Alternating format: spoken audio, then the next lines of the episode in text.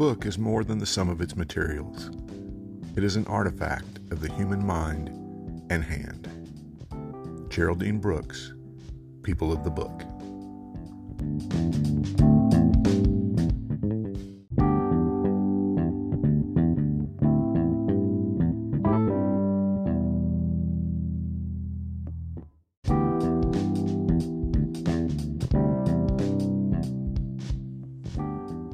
Welcome to the Revisionist History Podcast, where we set the historical record straight, no matter who it might offend.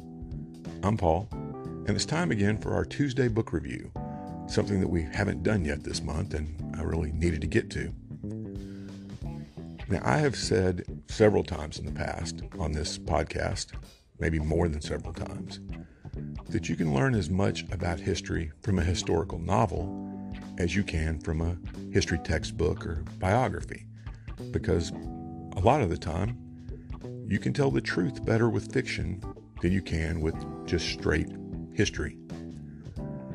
All the books that I've reviewed up to this point have been history's nonfiction variety or biographies.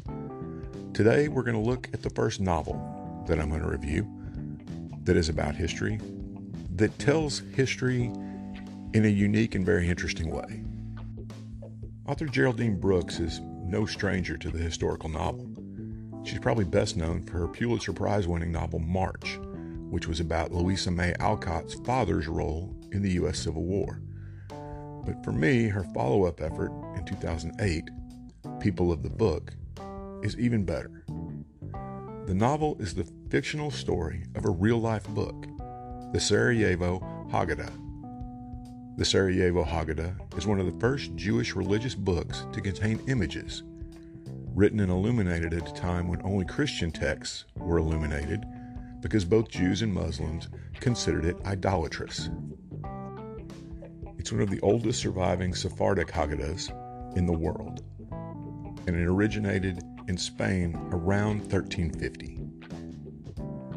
Now, the main human character in the book is rare book expert Hannah Heath and the book's journey from Spain in 1492 to Sarajevo in 1996 is unveiled through some very small items she finds while restoring the book an insect wing, missing silver clasps, some salt crystals, a wine stain, and a single white hair.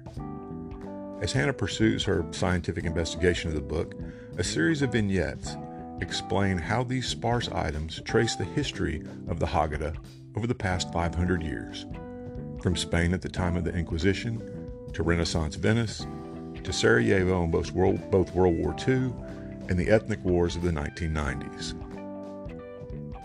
Taken by itself, the part of the narrative featuring Hannah and her efforts regarding the preservation of the book is much like any number of other bibliomysteries, from The Name of the Rose to The Dante Club.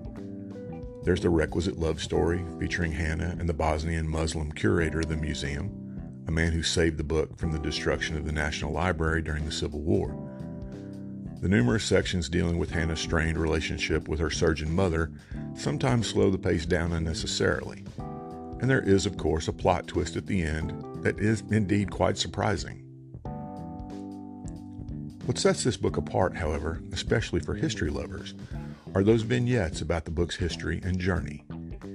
Each is like a short story within the novel and stand alone as outstanding storytelling in their own right, with fully formed plots and three dimensional characters you'll really want to know much more about. And these otherwise disparate tales are woven into a timeline that dovetails seamlessly with the present day part of the story, which is quite an accomplishment in itself.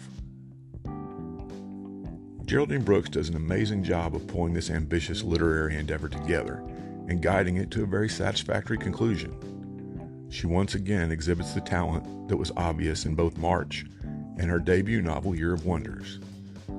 For me, though, neither of those match the brilliance of people of the book. And again, for history lovers, it's going to make you want to learn more of the actual history of the Sarajevo Haggadah, which is one of the best things about reading. Have a great day, everybody. We'll see you next time.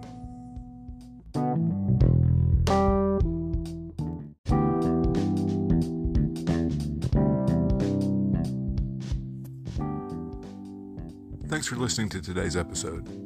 I hope you found it both informative and entertaining. If you'd like to help us keep episodes like this coming, please consider clicking on the Support This Podcast link in the show notes. It'll go a long way towards helping us create more episodes and hopefully becoming completely ad free. Thanks a lot.